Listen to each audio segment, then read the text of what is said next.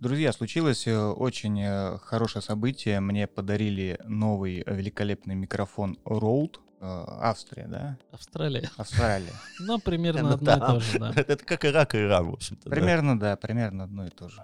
Это, кстати, как в этих... В Австрии продаются магниты, что Австрия не Австралия, там кенгуренок такой написано. «No!» Да, да, У меня очень есть хорошо. такой магнит, да. Прикольный. Когда рот заказывал дали. Типа, пацан, ну не путай. Ну и, собственно, я думаю, надо к этому микрофону купить себе стоечку микрофонную какую-то, а то неудобно же. Ну и заказываю треногу. То есть у микрофона Rode официально есть э, три вида монтажа. Это стойка, ну, большая, не особо портативная, потому что она тяжелая. Тренога, она, типа, удобная, компактная. Ну, это описание на сайте. Ну и пантограф, который, конечно, очень классный, но стоит он 8 тысяч с копейками. Ну, естественно, я думаю, мне что надо? Мне нужна компактность. Ну, потому что я не скажу, что там Потому а, что я очень часто использую, и вот это все, и ездию часто. Ну, короче, возьму треногу, потому что ее больше ни у кого нет. Потому что у Олега, например, это стойка. Будем считать, что компактность — это очень важно для тебя ну, в качество. общем, да, это все проза, допустим. Вот, ну, случилось так, как есть. Ну, и причем а, на картинках в магазине оно выглядело вполне себе пристойно. Поэтому, друзья, главное не размер, а как им пользоваться. И я сижу за столом немножко сгорбившись, потому что он низенький. Вот такая вот история. Да, в общем, с новыми технологиями в новый век.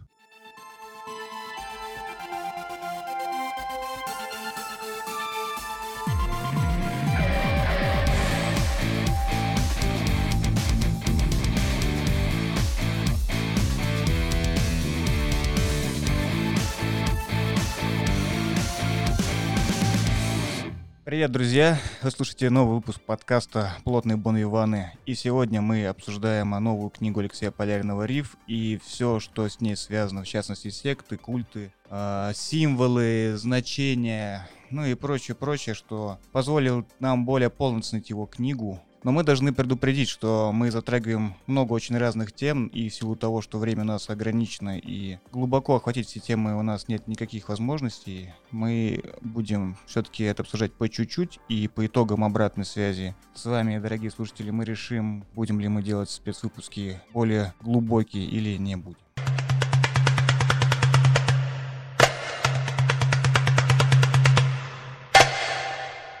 Сейчас, после прочтения книги, можно уже, наверное, смело сказать свое суждение. Лично у меня их будет все-таки два, потому что, ну, какой-то, наверное, однозначного резюме о книге у меня просто-напросто нет. С одной стороны, это очень хороший труд, который великолепно и легко читается. Э, И, наверное, надо сказать большое спасибо Алексею за популяризацию темы сектанства и культов, потому что, ну, в противном случае, наверное, мы бы на это так серьезно не обратили внимания, и без разбора книги. С другой же стороны, я могу сказать, что для человека, который как-то эту тему прорабатывал ранее, ну, возможно, в силу интереса просто, ну, например, к истории Мэнсона там или около того, либо там э, к бойне Уэйка там, или еще, не знаю, можно взять любые, наверное, исследования э, разных культов и символизма племен, там, в той же Малайзии или в Африке. Но, тем не менее, для человека подготовленного книга не представляет себя никакого интереса, потому что она глубоко не изучая тему, она затрагивает очень много струн, но не доигрывает композицию до конца. Поэтому вот два мнения. Одно очень, э, очень хорошее, очень позитивное, как э, читателя, ну, наверное, ну, начального уровня, скажем так. И мнение, что книга очень поверхностна и недоработана, наверное, как э, для человека, подготовленного с темой. Вот я так как-то считаю.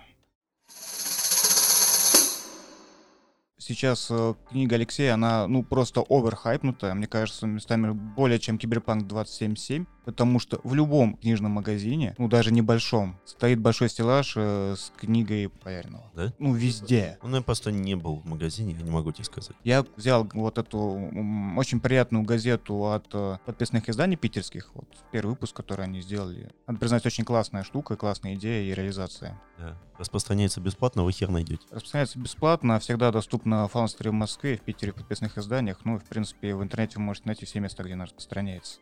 Там тоже интервью Алексея, значит, э, ну, нет, как он ведет э, скажем, пиар-компанию и как активно ведет свои соцсети, это, ну, разве что можно позавидовать и похвалить, потому что везде фоточки в Инстаграме, что купили новую книгу Полярного и сейчас насладятся. Вот, вот вам оленьи рога, вот вам, значит, красивые обои на, на фоне, ну и прочее. Вот из-за этого, наверное, для меня лично это некий минус. Потому что они говорят все. Но я хотел бы тебя немного успокоить. Это скорее твоя личная проблема, так как, например, в моем медиапространстве этого романа нет. Как и у меня. Наверное, в литературной среде это сейчас популярная книга, о ней явно много говорят. Но лично я бы не узнал о ней, если бы вы меня не познакомили с творчеством Алексея. Ну, тут это очевидно, да, потому что у меня, наверное, большая часть медиапространства это все-таки э, книжная тематика. Старперские паблики. А, с другой же стороны, эта книга была и у Урганта вечернего, и в Ютубе у Галины Юзефович, и, ну, то есть даже в крупных медиа, которые не связаны с книгами напрямую, это есть. Ну, то, что старт у нее мощный, это точно. Тут спору нет.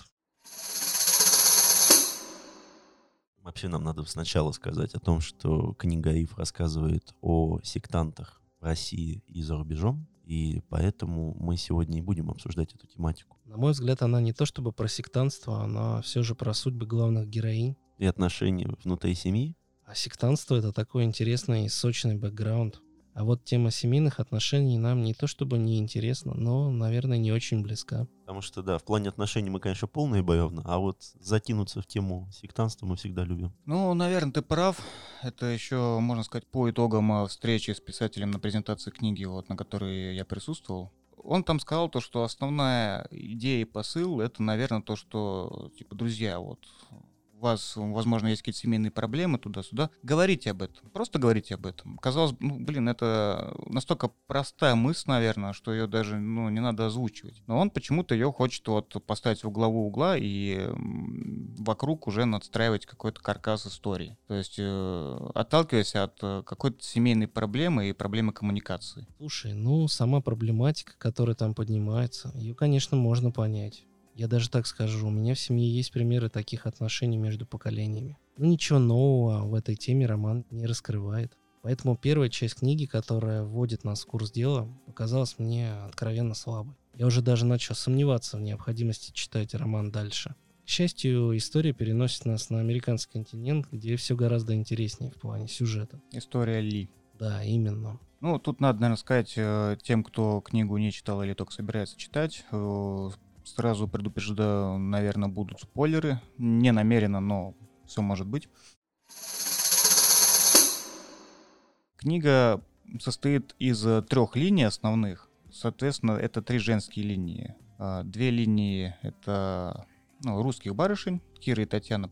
Еще есть э, линия Ли, это студентка из э, США, и причем в каждой из линий он как бы акцентируется на какой-то отдельной теме, которая объединена в итоге со знакомством с главным э, антагонистом. То есть в случае с Ли эта студентка очень интересовалась живо э, современным искусством, причем э, искусством, основанным на символизме. Вот это одна из, э, ну, наверное, в чем-то основных идей, которых несколько, ну, не только в этой книге, а в принципе, наверное, в последних подкастах и сообщениях Алексея о символизме и о культе и о значениях. Это интересная линия, мне она тоже понравилась, хотя с точки зрения вот, ну, каких-то прописанных именно коммуникаций, диалогов и что, что такого живого, она, мне кажется, несколько слаба. Там очень интересные идеи, которые просто описывают, ну, некоторый мир или некоторые идеи, он, он хороший, мне понравился. Вот, а именно диалоги с персонажами, ну, как-то бледновато, наверное. Линия э, русских э, девчонок, вот, которая особенно начинается там в северном закрытом городе,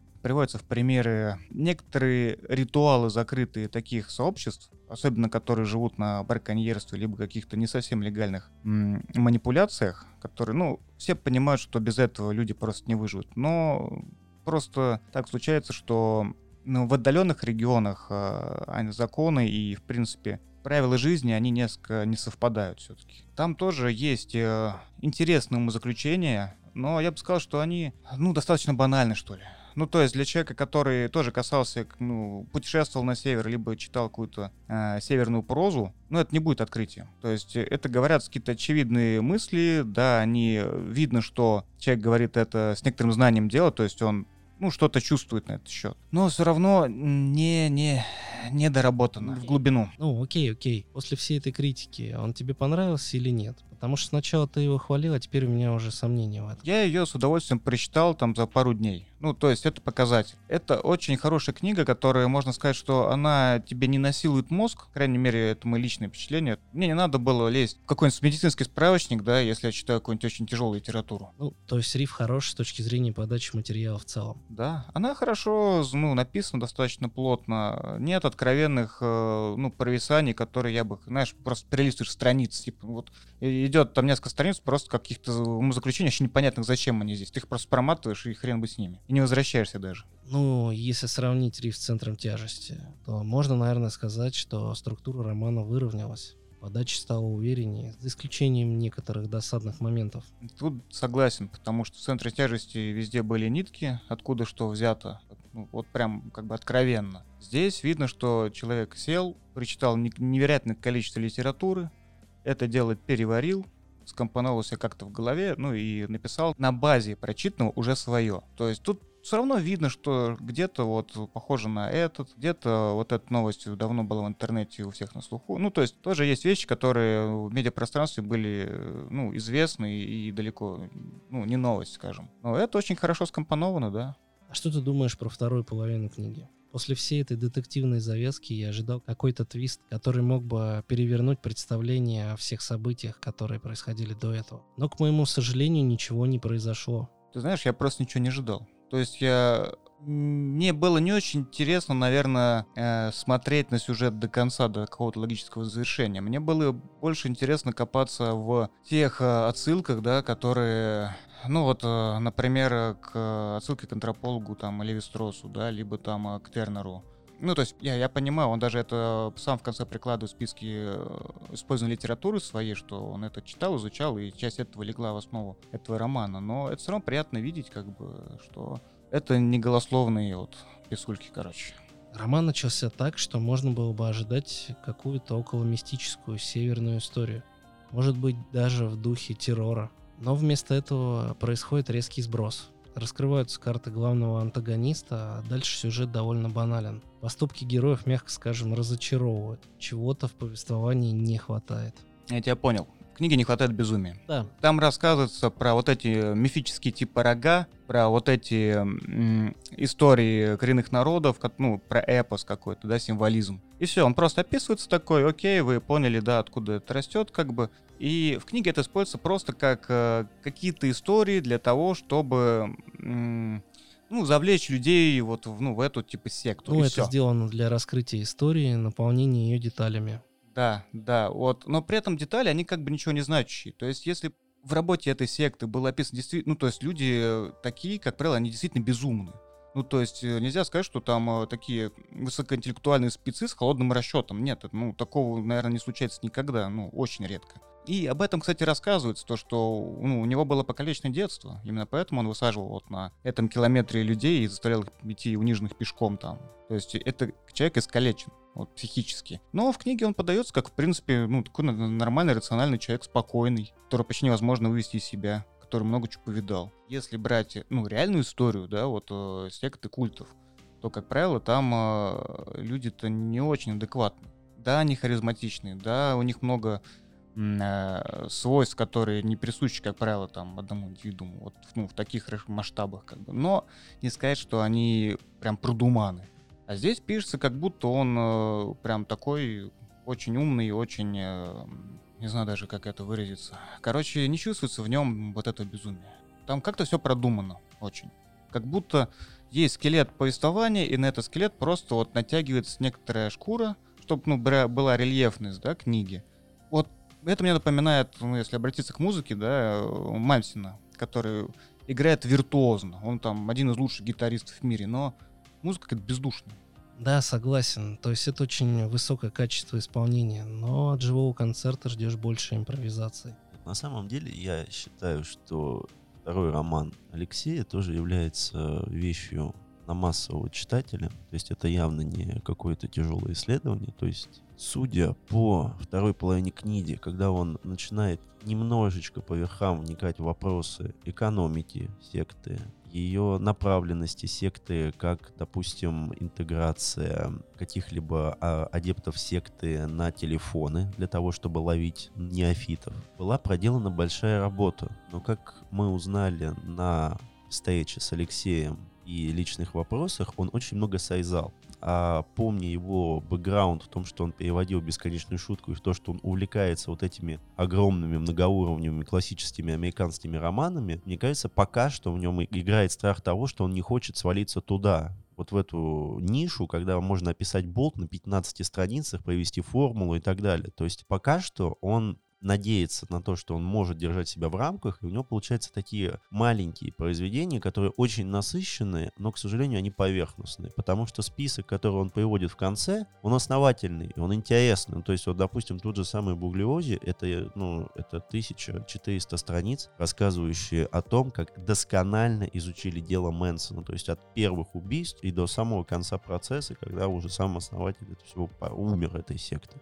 Но проблема в том, что сейчас он работает именно на массового читателя, и судя по тому, что, как рассказывал Александр, очереди в магазины, это работает. Но я надеюсь на то, что после вот этих вот моментов э, фурора и хороших продаж, он займется книгой, которая ему будет интересна и в плане того, что он может раскрыть какую-то тему гораздо более широко гораздо более широко отвратительно сказал, ну да ладно. Это похоже на правду, потому что, ну, я не могу, к сожалению, или к счастью, судить книгу в отрыве от э, ну, персонали автора. Видно, что у него просто громаднейший бэкграунд, он очень много знает и сильно начитан, но он реально очень боится переусложнить свой труд вот их штопор вот это. Мне кажется, не боится, а именно пока что он экспериментирует. Мне так кажется. Вот как тех же было вот эти два килограмма слов, и как было несколько интервью на Ютубе, соответственно, книжный чел, если я не ошибаюсь, был с ним интервью, он рассказывал, что у него было несколько проблем с его книгой, когда там некоторые сюжетные вставки он не мог понять, как там закончить или еще что-либо. И он читал вот э, тех же самых Дэвида Фостера Уоллиса, Тиза и так далее и тому подобное, и он вырабатывал какие-то концепции, чтобы обходить эти проблемы. И он либо это сокращал, либо уничтожал какую-то сюжетную главу и так далее. Я пока что надеюсь оптимистически, что он экспериментирует в своих рамках, и он пытается из них выйти без потери качества. И будем надеяться на то, что это является подготовкой к какой-либо работе, которую мы можем обсудить уже не только как э, то, что он дает какие-то отсылки, а как самостоятельное произведение, которое классно читать. К самому Аифу много вопросов, потому что будем честны, вот эти три женщины, такое чувство, что это продолжение центра тяжести, как будто это жены вот этих мужиков, которые центры тяжести. Ну, там есть один персонаж из центра тяжести. Ну, вопрос в том, зачем это нужно. Ну, как бы хорошо, отсылка это замечательно, но это не особо интересно. Опять же, личные взаимоотношения между старшим и младшим поколением абсолютно не раскрыты, но это следствие объема книжки, а не следствие того, что автор не умеет писать. Если Тургенева почитай. Ну да, нет, и мы говорим сейчас о том, что в том же самом центре тяжести Алексей уже показал то, что он может хорошо сделать приземленных персонажей, которым ты веришь. Ну, то есть там ты вот читаешь, ты понимаешь, что вот этот же мужик, он реально живет в Москве. Он там зарабатывает деньги, там айтишник и так далее. К сожалению, в новом романе три женских персонажа, в них абсолютно не верится, они абсолютно картонны, но это не из-за того, что автор плохой, а потому что объем книги минимальный. То есть, ну, ты просто не успеваешь понять, оно сразу с места в карьер. А про сами секты мы Просто сейчас уже это анализируем вследствие того, что мы начитали там за определенный период времени, и мы можем сказать, что он оторвал куски со всех самых как бы громких источников, скомпоновал это, и получилась вот такая сборная микс-солянка. Единственное, конечно, что интересно, это антагонист. Он получился необычным и вот без вот этого типа оскала убийцы это именно психопат, который отлично интегрировался в общество и который это общество вертит на динамитной шашке. А оно ничего ему сделать не может. Это очень интересно, хорошее... Не, ну что значит не может? Его уже там один раз изгнали из общества. Ну, Ему пришлось переезжать в другую страну. Ну, это для него вообще не является проблемой. Ну, для него, да, но люди, которые его изгнали, ну, нельзя сказать, что он всех там на динамитной шашке вертит.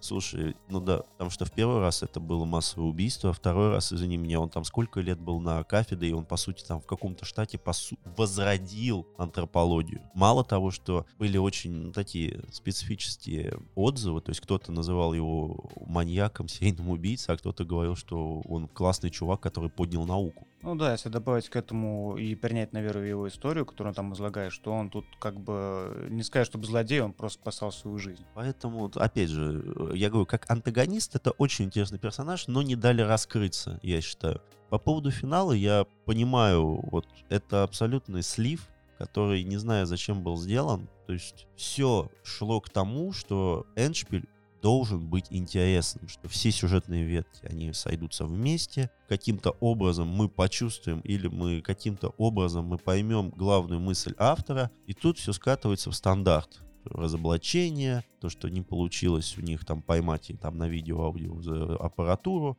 заточение, и потом вуаля, там как-то хэппи-энд. Ну, такой не хэппи-энд, ну... Дисней. Да, Дисней, да как бы, опять же, я говорю, что это, к сожалению, амаш к массовому читателю, потому что если бы там сделалось так, что эти ребята бы там и сдвинули, и все на этом бы закончилось, был бы финал, ну, как бы его просто за это бы расстреляли в массовом сфере, и его бы книжку просто не пошла бы таким тиражом. Ну, я считаю так. Мне интересно другое, когда будет э, какая-то синергия творчества Алексея, вот те темы, которые он рассматривает в новой книге и список литературы, который он приводит, а, по нему можно видеть, что принципе-то он в сторону этих тем, не в сторону сект, а в сторону символизма и ритуальности он смотрел давно, потому что, например, книга, которая называется «Забвение истории. Одержимость истории» Алейда Асман, это тематика социальной амнезии. Вот. Он о ней говорил еще год или два, я уж не помню, назад в своем подкасте Поляринов говорил, это вторая серия, по-моему, была про Беслан. Вот, то есть, э, в принципе, потихонечку он это ну, собирает очень давно. Темы о э, современном искусстве и отражении истории и ритуальности какой-то, оно у него прям копилось много лет. И тут он просто это как-то смог выплеснуть, э, причем удивительным образом скомпоновав ну, компактную, легко читающуюся книгу, вот, которая служит ну, типа, стартовой площадкой, чтобы уже прыгнуть с размаху вот в эти сложные книги, которые читаются очень тяжело, просто, просто кошмаром тяжело. Я вот пытался за пару дней прочитать э, книгу Виктора Тернера про символ и ритуал. И параллельно смотрел э, Клод Левистроса. И, в общем, это очень непростое чтение. Это не... особенно на контрасте с рифом. То есть риф ты просто читаешь, ну, просто там пол книги э, за пару часов, да, а, а тут ты каждый абзац читаешь там раза четыре, потому что в голове не складывается вот то, что хотели сказать. Но мы можем сразу же сказать, как мы уже вначале об этом говорили, что АИФ сподвиг нас на то, чтобы мы изучили сторонние источники, как там киноиндустрии, как и научные статьи, так и именно э, литературу, которую советовал сам Алексей, или ту, которую мы нашли. Поэтому в следующем блоке мы хотели бы поговорить именно о ссылках и о том, что вообще представляют из себя культы у нас и за рубежом. У нас это в смысле в Российской Федерации. Ну да, чтобы не быть голословными. Да, чтобы не быть голословными. Главное, что сделала эта книга, это сподвигло нас э, больше углубиться в тему, за что ей очень большое спасибо. Э, и надо сразу сказать, что культы, наверное, делятся на два, так сказать, подкласса. Это класс деструктивных культов и класс культов, которые плотно интегрированы в социальную среду и находятся в некоторой пограничной зоне между, ну, некоторой организацией собственными целями, которые часто расходятся с моральными и этическими нормами, как бы, ну, обычных людей, но при этом их нельзя взять за задницу. Ну, то есть с точки зрения юридической там все в порядке. И начнем мы, наверное, с деструктивных культов. И, конечно, начнем мы с самой популярной раскрученной фигуры, это Чарльз Мэнсон. Кстати, ну, я был очень удивлен у себя на работе, когда на перерыве я просто спросил коллег, вы смотрели э, фильм э, Тарантино последний. Так, однажды в Голливуде. Однажды в Голливуде, да. Ну, там кто-то да, кто-то нет. Я говорю, ну, а вы э, как бы знаете, что там про ссылочку-то, вот про Мэнсона, вы знаете, кто такой Чарльз Мэнсон-то? И все, кроме одного человека, сказали нет. Они вообще не знают, кто это. Я просто реально был в шоке, ну, потому что это, я не знаю, это такая поп-фигура, она по известности, наверное, с Микки Маусом может соперничать. Ну, ну, в Америке уж точно. Это настолько, ну, вплетена в культурное наследие, что, ну, просто нельзя больше. Ну, может быть, остальные сотрудники действительно работают на работе, и у них нет столько времени на изучение поп-культуры, как у тебя. Они просто слишком близко живут. There's a time for living. The time keeps on flying. Ладно, передаем слово нашему специалисту по Чарльзу Мэнсону. Олег. На самом деле э, мы в подготовке рассказа про культ Чарльза Мэнсона опираемся на книжку Хелтер Стелтер э, за авторством Винсента Буглиози и Курта Дженты. Почему взяли эту книжку? Потому что 2019 году, когда вышел фильм «Однажды в Голливуде», он произвел фурор в американской культуре, но в то же самое время заработал практически ну, там, минимальные деньги для Тарантино в России. Почему? Потому что наш зритель не понял, что впервые Тарантино снял фильм о любви. То есть не то, что он снял там про кровь и так далее. Он снял вот фильм о любви, в котором он расписался в том, что вот она обожает вот это вот винтажное кино, спокойный нрав э, и размеренную жизнь. А также то, что он переписал историю Тейт. Э, читы Тейт, которые были первыми жертвами секты Мэнсона. И за счет этого было интересно прочитать Хелтер Скелтер Буглиозе и понять, почему э, феномен банды Мэнсона настолько сильный, и почему такой резонанс он произвел фильм «Однажды в Голливуде» даже среди американских критиков, которые, вне зависимости от того, как бы, что они говорили там о качестве фильма и так далее и тому подобное, все почти как один критики сказали, что это фильм очень хорош в плане того, что он показывает наши корни, то есть показывает то, зачем э, наша культура меняется и почему мы ушли от вот этих свободолюбивых нравов. Ведь хиппи это же хорошо. Это мир, это любовь, это дружба. Но, как оказывается, это не совсем так. А вообще культ Мэнсона, ну, с чего начинается книжка и с чего начинается история культа Мэнсона, то, что в 1968 году произошло убийство, и при том было убийство массовое. Это было убийство женщины на восьмом месяце беременности и двух э, ее друзей, которые находились в том же доме. Вообще книж, э, книга Буглиози, она больше похожа на детективное расследование, а, и это видно, потому что человек, который написал эту книжку, является обвинителем в деле а, Чарльза Мэнсона, то есть сам Буглиози является обвинителем. За счет этого он имеет доступ к делам, и вместе с Джентой Куртом они просто сделали из а, большого многосерийного дела небольшую книгу о том, как начиналось расследование, как запарывалось расследование э, и сам судебный процесс над Мэнсоном и то, что происходило после него. Э, читая расследование вообще Буглиози Курта, можно осознать масштаб трагедии, который произошел в Голливуде.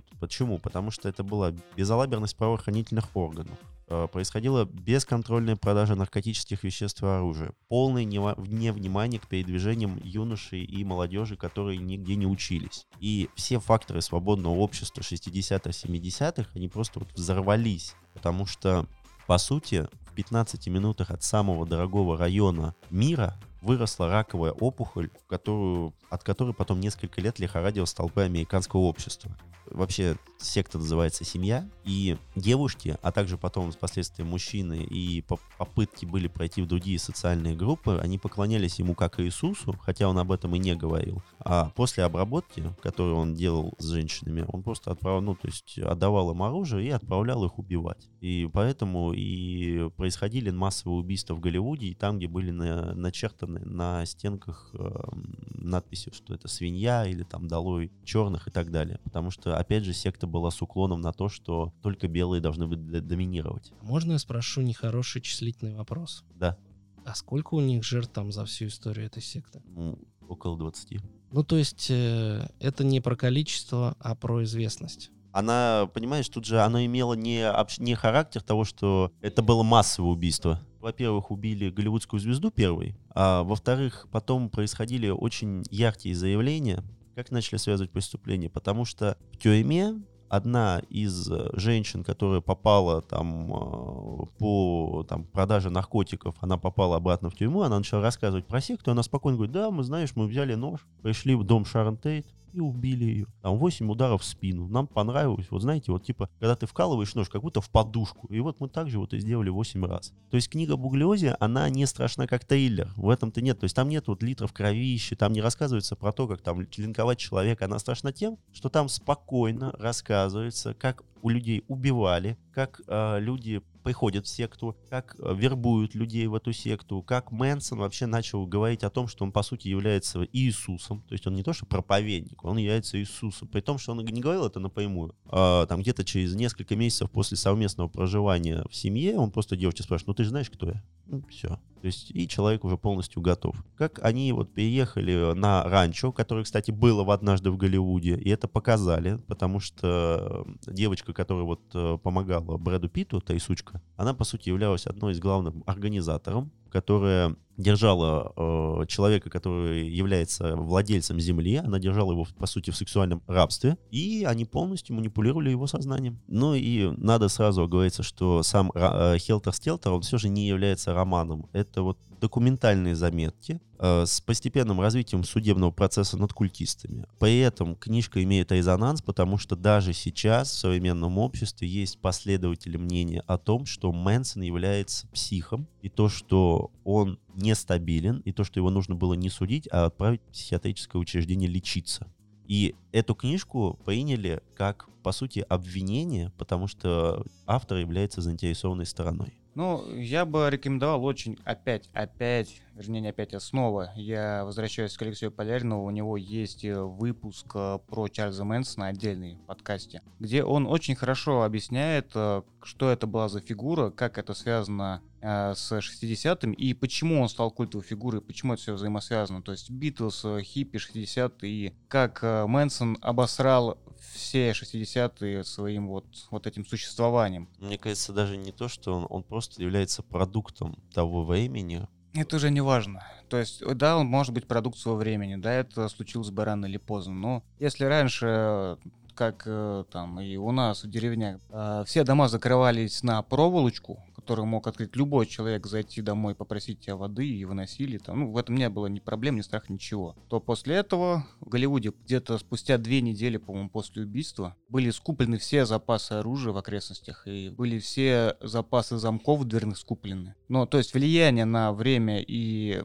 то, что писал Пинчен и другие писатели-битники, то, что Мэнсон нам все обосрал. То есть, если раньше можно было жить на улице, путешествовать и, э, взяв с собой томик э, в дороге Керуака, да, э, типа, жить хипарем, и было норм то потом это невозможно было делать. Ну, просто он подвел черту, а, завершил вот этот цикл свободы. Да, вот я про это вначале Да, но это не я сказал, это цитата была. Нет, но это и оно вытекает из этого, потому что вся безалаберность, которая была в Голливуде, она сократилась просто моментальнейше, когда людей начали резать, и никто ничего не мог с этим поделать, потому что правоохранительная система абсолютно безалабер.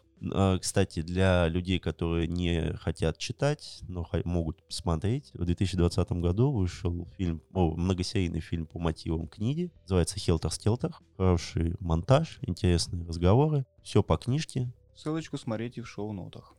Я просто хотел добавить э, то, что, в принципе, молодость у Чарльза была так себе. У него была немножко, так сказать, гуляющая мать. Э, у нее не было уверенности, кто именно был его отец, и сам из нескольких кандидатов. Ну, то есть, понятно, что семья была очень неблагополучная, мать э, занималась э, достаточно часто воровством, и она попала в тюрьму, и сейчас зачастую рос как бы предоставленный сам себе. Из-за этого, когда он стал подростком, он э, тоже промышлял гоном тачек, воровством, э, был даже осужден за изнасилование. Ну и учитывая, что он очень часто себя еще и оговаривал в суде, потому что предпочитал защищать себя сам, ему давали срок больше, чем он мог бы получить просто промолчав. И после какого-то времени он понял, что ему в тюрьме жить-то, в общем-то, проще. Вообще, ему все там нравится. Как раз там он начал э, увлекаться чтением трудов Хаббарда. И, наверное, именно там было положено начало вот его предпосылкам э,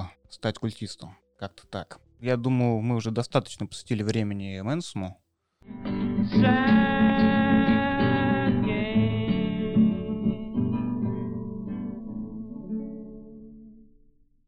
В целом, наверное, про деструктивные культы можно сказать э, следующее, что если о нем говорят в СМИ, то он наполовину мертв. потому что это такие организации, которые не терпят публичности, и, ну, это понятно. Из тех, э, что на слуху, как бы человек, который, ну, хотя бы по верхам интересуется тематикой, наверное, можно вспомнить э, секту ветви Давидовой, ну, наверное, из-за того, то, что была дикая бойня Уэйка в Техасе. Об этом сняли даже сериал, который называется, ну, Уэйка, собственно, просто. Вот, тоже я в шоу-нотах размещу ссылку на него. Э, можно вспомнить э, теракт э, в Японии, за который ответственность на себя взяла секта Ома Синрикё, и о котором э, Харуки Мураками написал свою книгу документальную «Подземка». Если взять э, похожие прототипы секты, которые Поляринов использовал э, в Рифе, ту секту, которую Гарин построил в России, ну, то, наверное, можно вспомнить церковь Последнего Завета, как раз э, главу которого ФСБ повязала в 22 сентября этого года, Виссариона. Э, Ну, это, наверное, очень близко к тому, что показывал Поляринов. Ну, можно сказать, что они находятся в том же классе. Это такая община, в которой живут как старообрядцы или там дауншифтеры или около того. Ну, это, ну, как бы скорее даже не то, чтобы культа, а это просто закрытое изолированное сообщество. Я успел лишь прочитать интервью с Еленой Мельниковой, в котором она рассказывает, как с семьей попала в секту церкви Последнего Завета на несколько лет. Сама секта появилась в 91 году, можно сказать, что с развалом Советского Союза. А ее муж, несмотря на то, что был ученым-физиком, как и многие наши соотечественники, столкнулся с финансовыми трудностями и начал, вероятно, искать какие-то другие ориентиры в жизни помимо науки. В итоге он сходил на несколько собраний Торопа и сильно втянулся в эти учения. А уже потом Елена, желая сохранить семью, отправилась жить с ними детьми в поселение. О массовых убийствах в секте неизвестно, ну или пока неизвестно, так как судебный процесс еще не завершен. Но можно смело предположить, что жертв культа было более чем достаточно. В основном, конечно, это жертвы голода и не оказанной вовремя медицинской помощи. И хотя некоторые журналисты, например, той же медиазоны, позволяют себе называть сектантов безобидными поселенцами, Церковь Последнего Завета является самой настоящей деструктивной религиозной организацией, которая занималась массовым психологическим и физическим насилием, применяя различные при этом способы воздействия на последователей. Ну и возвращаясь к истории самой Елены, а, когда ее муж получил серьезную травму на кедровом промысле, сектанты а, занимались срубом кедра и сбором орехов, именно тогда он наконец-то понял, что никому не нужен. То есть пока людей можно эксплуатировать, пока они дееспособны, они часть общины. А как только с ними происходит какая-то беда, от них начинают избавляться. Этот случай и еще несколько событий подтолкнули их к уходу из секты.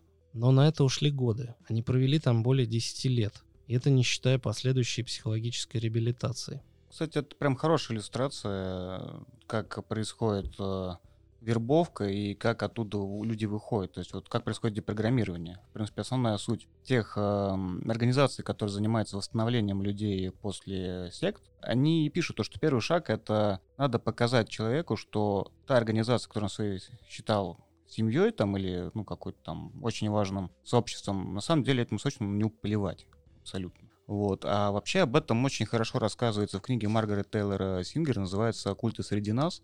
И как раз там прям прикла- прикладывается методичка, как э, за несколько шагов людей выматывают, э, отделяют э, от родных, отделяют от обычного общества, заставляют чувствовать себя брошенными и подстраивают так, что люди начинают видеть э, в секте свой спасательный круг, ну и так далее и тому подобное. И причем э, очень интересно там э, расписаны методики, типа вот, как используются ну, в этих ритуалах обращения и там инициации и прочие такие вещи, как э, глазосердечный рефлекс, то есть рефлекс Ашнера, когда там э, ведущий нажимает э, послушникам этим на глазные яблоки, через его блуждающий нерв, да, там э, у них появляются вот эти вот э, замедленное дыхание, потому что это уменьшает э, пульс, это надавливание, и вызывает вот оптические какие-то вспышки, да, внутри. Ну, я думаю, каждый из вас таки встречался там когда-нибудь, там вот эти световые пятна, да, при за-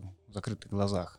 И это все подается как, э, о, вы, ты, ты прозрел, как будто произошло что-то сверхнормальное. А если добавить к этому всякие ритмичные действия, гипервентиляцию легких, потому что обычно в таких разных инициациях там надо что-то либо скандировать, либо что-то кричать, либо что- там читать молитвы. Все это вызывает изменения в головном мозге, потому что Олег меня поправит, если я в чем-то не прав. Это вызывает э, кислородный переизбыток, да? ну, при учащенном дыхании. Это не такая максимальная потеря, то есть от этого религиозного экстаза много эффекта не будет. Ну, он не на одном держится этом. Да, нет, это понятно. Как один из факторов, возможно, но он не является значимым. Взял и засрал всю малину. Ну, в общем, суммарно, когда у тебя появляется гипервентиляция, тебе жмут на глаза, все скандируют что-то странное и ритмично двигаются, то из-за вот этого измененного сознания тебе кажется, что случилось э, нечто, что превышает обычный физический опыт там, и ты стал, я не знаю, помазанным Господом, я не, ну, не знаю, что да, в угодно общем, там. Да, в общем, обычный концерт слепнот, да. Типа того. Ну, то есть э, в книге э, Маргарет Сингер это очень хорошо описывается и расставляется по местам, как это происходит. Ну, как пример, естественно. Потому что каждый из этих э, разных вариантов, оно может быть использовано и в вполне нормальных вещах, как, э, например, ритуальные танцы дервишей, да. То есть там тоже, ну, это не секта, как бы, но это все равно некое религиозное мероприятие. И причем, ну, оно не наказуемо и не, не вредно. Ну, по крайней мере, я не знаю об этом. Я, я, я экспериментировал, все было хорошо. Так. Так что, если есть желание прям, ну, разобраться, как работают э, подобные организации, секты, ну, можно читнуть эту книжечку, она достаточно интересно по кирпичикам э, разбирает механику. Да и сама она как кирпичик. Ну, читается она непросто, да. Мы забываем этот важный момент говорить, ребята.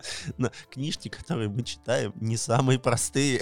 Да, ну вообще, если уже отойти как бы от э, громких э, поводов СМИ и перейти к некоторому все-таки более такому обширному обсуждению, мне больше интересует вопрос, как э, сейчас работают те секты, которые находятся в серой области закона. Ну, я не знаю, можно ли назвать там Арифлейм сектой? Кстати, а, есть замечательная статья от 17 года «Деньги и секты». Вообще это можно еще назвать как коммерческий культ. То есть э, это группа многоуровневого маркетинга, которая получает прибыль в первую очередь от вербовки новых членов, а затем от торговли товаров. Поэтому в некоторых случаях товар может вообще даже отсутствовать. Основной э, принцип работы — это то, что человек, вступая в такую секту, платит определенную сумму денег в качестве вступительного взноса. В ряде сект он может платить фиксированную сумму ежемесячно и получает право официально вербовать в секту новых членов. Ему будет начисляться определенный процент от тех денег, которые в свою очередь принесут в секту завербованные или новые адепты группы. Чем больше людей завербуют, тем больше денег он получит. Очень похоже на все системы вот этого глобального маркетинга, типа той же самой Kay, а, там, не знаю, добавьте или как там этот Global Amway, э, этот, Herbalife. Herbalife тот же самый, да. А по сути, как квали- квалификация, он проходит как коммерческий культ. Может пройти как Ну, коммерческий вот, культ. Да, это такая очень граничная область. Об этом как раз еще говорил э, Поляринов на выступлении в своем живом, что вообще он был сам шокирован, насколько это стало, ну, каким-то, наверное, обычным механизмом в Штатах, что такие организации типа культов, они прямо судятся с друг с другом. То есть они через э, систему правосудия выясняют отношения между друг другом, как бы, и организации, которые им противостоят. Но тут же еще есть нюанс, что внутри этих групп имеется собственная валюта у большинства из них. То есть там, да, допустим, тот же самый NL, который я помню, видео по ним смотрел, у них внутри существует группа каких-то там типа алмазиков. А потом мы рассказывали про то, что некоторые секты исповедуют, э, там, допустим, араамы. То, что один арарам это 10 евро, а если вы покупаете наши араамы, вы э, 10 евро, скажем так, жертвуете на поддержку стран третьего мира. То есть они говорят, что это у них типа, у них имеется благотворительность. Я, собственно, с чего все это начал. То есть э, а, сейчас начинается совершенно какая-то безумная вещь. В Нью-Йорк Таймс в августе вышла статья, которая называлась э, «Бога не стало, и офиса не стало, а эти люди хотят спасти и то, и другое», которая рассказывала о том, что сейчас набирают популярность новая профессия. То есть ее можно как-то называть как, э, не знаю, консультанты по ритуалам, дизайнеров сакрального, не знаю. Ну, то есть это полная интеграция э, религии, культов и компаний. Ты, наверное, хочешь рассказать про то, как в компании появляется новая должность, такой специалист, который отвечает за религию и идеологию внутри нее. Но это, конечно, не такая религия, где славится какой-то из богов, но идет создание внутренних мифов и ритуалов, определенной атмосферы в компании. Да, то есть это корпоративная религия, которая Ну, э, они что говорят э, в свое, ну, не то что оправдание, а в свою миссию, то, что мы хотим э, в мире победившего капитализма вернуть людям душу, да, то есть дать им смысл своей работы так, чтобы они с чувством как бы своей важности и выполняемого долга э, делали свою работу. Вот они это так позиционируют, то есть вернуть духовное в их механизмы. Вот. Причем нельзя сказать, что это вот внезапно что-то появилось. Конечно же, нет. Вот, вот эта вся корпоративная культура, культура тимбилдингов и прочего, она уже ну, очень давно. И понятно из-за чего, то есть людям надо, чтобы они работали как единый организм и все делали на благо компании. Тут, тут как бы вообще ничего нового нет, это все логично и понятно. Но когда это превращается, например, давайте в звонках по скайпу все должны понюхать там какой-нибудь э, на, не знаю, корочку апельсина, как это обонятельный ритуал, как будто у всех какой-то общий ладан, да, и это нас сплочает. Или какое-нибудь там другое ритуальное действие, которое надо делать каждый день, там, надо какой-нибудь гимн говорить, там, или еще что-то. И мне как раз кажется, что из-за вот этой всей интернациональной пандемии количество безумцев и других людей, которые начинают сходить с ума и, наверное, начинают дико плодиться новые секты религии, и люди туда идут в надежде хоть как-то облегчить свою ношу, которая сейчас сильно бьет по всем нам. Ну, наверное, просто какой-то нереальный будет всплеск, но мы, конечно, это, наверное, не увидим вот так вот, как сторонний наблюдатель.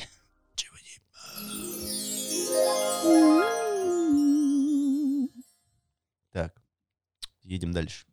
Продолжение темы корпоративной религии. Совсем недавно вышел фильм People You May Know. Насколько мне известно, перевода на русский на данный момент нет, но зато есть английские субтитры. Фильм рассказывает нам историю такой компании, как Cambridge Analytica. Компания занималась сбором данных о пользователях соцсетей их последующей обработкой и созданием таргетированной рекламы. Никто бы о ней, может быть, не узнал, если бы не расследование New York Times и Guardian. В данный момент считается, что компания была причастна к вмешательству выборам по всему миру, в том числе причастна к информационной кампании во время голосования по Brexit в Великобритании и к э, выборам Трампа в США в 2016 году. Ну и как обычно тут не обошлось без Facebook. Именно там были собраны личные данные на примерно 50 миллионов пользователей, которые впоследствии использовались для профилирования. Как уже можно догадаться, основной задачей в компании стала не коммерческая реклама, а влияние на поведение пользователей социальных сетей. Как это работает?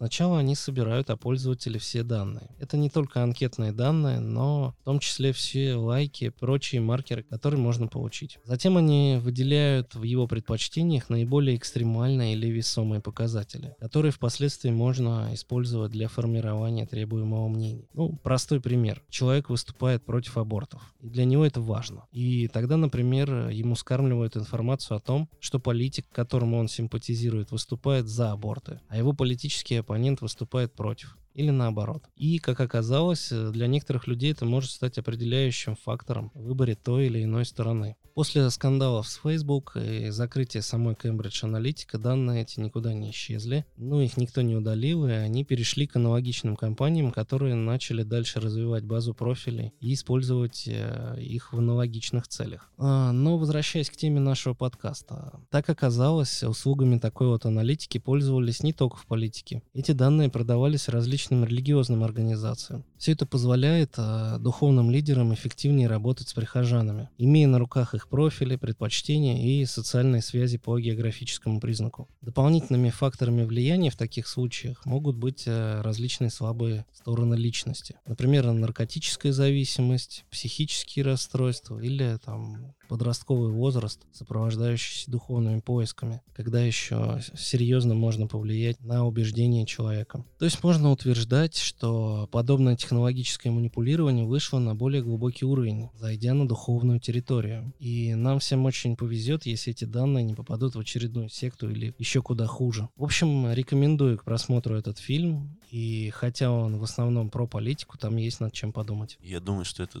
достаточно интересный фильм, так же, как и «Социальная дилемма». Осталось только дождаться нам, тупым русским людям, хотя бы субтитров.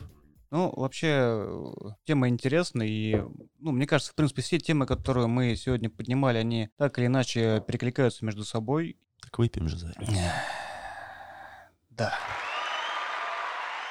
И чтобы разбавить эту темную, мрачную атмосферу кошмара перед Рождеством, мы хотели бы поговорить Давайте поговорим о культурных отсылках э, в, в игре Кадзимы, да. Да, то, что игра Death Stranding вышла наконец на PC. Она вышла по-особенному на PC, будем говорить так. Мы смогли добраться наконец до Death Stranding. Когда она стала бесплатной, благодаря ребятам, которые взломали ДНО в очередной раз. Осуждаем. Осуждаем, но качаем, да. Играем сквозь слезы. Я просто брал игру на старте за ее официальный ценник на PlayStation. Она тогда стоила еще дороже 3000, по-моему. Но она стоила 4. Death Stranding на, на PlayStation 4. Сейчас, а сейчас скидочка, кстати, скидочка. Да нет, что, Э, д- Две с половиной. Можешь второй купить. Нет, спасибо, я не хочу. А, Для меня игра от Кодзимы это, конечно, великое, хотел сказать, нехорошее слово. Великолепные механики, но так как я люблю ходить в горы, и когда мне сказали, чувак, тебе нужно 50 часов заниматься вот этим, я сказал, нет. Игра хорошая, но все. Но я так понимаю, что послушать нужно именно тебя, потому что у тебя сейчас первые впечатления, которые превратились уже... Ты завершил основной сюжет? А, нет, А, я отказался от этого ради подготовки к подкасту. Понятно. Но ты закончишь. Ну, ты знаешь, всегда сложно говорить о том, будешь ли ты доигрывать в игру. Точнее, в последнее время я мало доигрываю в какие-либо игры. Обычно интерес теряется на половине. Мне кажется, с его скоростью изучения всех материалов, мне кажется, он не успевает доиграть в сапера. Да, один раунд это... Между прочим, там очень интересные есть отсылки. Я могу сказать много о Death Stranding. Я, конечно же, не играл. Вот ты посмотрел. Я посмотрел, я почитал комментарии. На ДТР. И, может быть, даже успел купить артбук. Конечно, я прочитал книгу о Казиме, и теперь мне есть что сказать. Я понимаю, откуда растут ноги у курьера. А, Я так понимаю, что проблема всех, наверное, вот этих новых а, игр тут такая же. Слишком затянут э, геймплей тупо ради времени. Да, и это как в случае с No Man's Sky. Какой-то момент ты понимаешь, что ты занимаешься не игрой, а добычей ресурсов. И в данном случае кто-то скажет, ну, кто просит тебя собирать шоссе, например? Но мы же понимаем, что раз его можно собрать, то, естественно, это хочется сделать. Тем более, это сильно упрощает передвижение на местности. Но при этом хочется потратить на это адекватное время. И несмотря на очень интересный и сложный сюжет, а, сами механики в игре довольно быстро надоедают, к сожалению. Слушайте, объясните мне, вот дураку, я вот сейчас задумался, то что, смотри, ты же за игру платишь э, фиксированную стоимость, неважно, сколько она длится, ну, по сути. А какой смысл разработчикам искусственно наращивать продолжительность игры? Я вот что-то я не понимаю. Потому что сейчас выпускать игры, которые проходятся за 5 часов, ну, является признаком плохого тона. Так почему, наоборот, в современном мире, мире ускоренном, да, наоборот, я бы хотел поиграть в игру в перерывах там э, между делами, вот так, чтобы ее пройти до конца и получить удовольствие. Потому что игроки будут возвращаться, игроки будут ее дольше обсуждать, игроки будут делать какие-то ивенты, будут оставаться в игре. Может быть, они купят еще что-то, порекомендуют эту игру. К сожалению, сейчас игры, даже ААА класса за 5000 превращаются в конвейерный медиа-сервис. это я, я понимаю в случае что? с онлайн-играми, окей. Возвращайся, выпускай DLC, выпускай лутбоксы, я не знаю. Но когда у тебя сюжетная игра, зачем искусственно увеличивать время? Мне кажется, если мы говорим о Death Stranding, то у Кадзимы было желание создать определенную атмосферу, определенный уровень погружения для игрока. И во многом это создается путем повторения рутинных операций. А еще в игре очень много однообразных кат-сцен, которые начинают раздражать. Ну, например, когда герой ставит чемодан на платформу или срабатывает сканер. И это нельзя пропустить. А, пропустить их, конечно же, можно, но даже когда ты жмешь пропуск, происходит это довольно медленно, не мгновенно. Слушай, а когда ты входишь во внутренний интерфейс игровой, э, время не останавливается, скорее всего. Если в этот момент происходит э, мочилово какой-то, да, это... Возможно, я, я сейчас вот честно не вспомню, но, по-моему, даже оно становится в этот момент недоступно. Скорее всего. Или ты находишься на территории противника. Ну, это в МГС, по-моему, еще была такая же штука. Эта механика мне понятна, а, но есть другие проблемы так называемого погружения. В меню некоторые базовые вещи спрятаны слишком глубоко. Например, чтобы сохраниться, нужно открыть сначала средства связи и только потом там найти системное меню и так далее. Это максимально неудобный интерфейс, на мой взгляд. Ну, вот про интерфейс я бы, наверное, сказал, что это специальная задумка такая для погружения, потому что то же самое было в Dead Space, и об этом очень было много сказано в интервью с разработчиками, как они экспериментировали с этими внутренними интерфейсами. Ну, как бы окей, это ну, путь разработчика, почему нет. Ответь на вопрос там, ну вот помнишь, э, на старте говорили, что если ты строишь там какие-то лестницы и прочее, то другие игроки другими копиями игры могут эти лестницы видеть. А он же пират, как он Да, не в знает. пиратской версии это не работает. Э, Там есть пару мест, где такие объекты представлены, но они сделаны для демонстрации того, как с ними надо взаимодействовать, как ставить лайки и так далее. А Больше вы их там не встретите. Вероятно, именно поэтому я недоволен игрой, так как если бы это была лицензия, мне не пришлось бы а, прокладывать некоторые маршруты или строить тоже шоссе. Оно бы было отстроено другими игроками. Недоволен пиратской версией. Слушай, Олег, а у тебя же лицуха, ты вот этот момент, э, он есть? Да, он есть, и поэтому он очень Шоссе классный. было достроено Да, полностью. да. И оно прямо было статично, не было дырок каких-то там. А там же есть специально уже фан-команды, которые это все чинят прям со скоростью звука. Офигеть, то есть если я сейчас куплю себе спустя сколько там, чуть ли не год, да, Да, год примерно. а, эту игру, то мне не будет таких проблем, как у Сайпа, все будет построено, да? Ну, скорее всего, но опять же, сейчас-то уже шум улегся, возможно, там будут какие-то дыры еще, но у тебя будет построек очень много, и тебе будет это помогать. То есть э, там будет ощущение того, что там люди есть, и они тебе прям раскладывают дорожки. Слушай, э, я понял, и это очень классная мотивация, ну, в целом для покупки, ну, для покупки легальной версии. Интересный ход. Интересный ход, а, но я все же жду снижения цены. На самом деле это основная проблема игры. Разрыв между выходом а, на консолях и ПК. Уже весь сюжет стал известен, пересказан и переработан. И покупать ее сейчас как полноценную игру уже не хочется. Ну, разве что из уважения к гениальному Буряту. Ну, на этом мы будем заканчивать. Специально мы не рассматривали сегодня э, секту саентологов, просто, ну, потому что на это, ну, никак времени не хватит. Если будут пожелания, вы можете предложить в нашем э, чате в Телеграме какие-то свои пожелания, ну, либо о саентологии, либо о других сектах. Мы подберем материал, благо его осталось достаточно много, просто на это нужно время еще. В целом, да, спасибо, что слушали. До новых встреч. До свидания. Пока.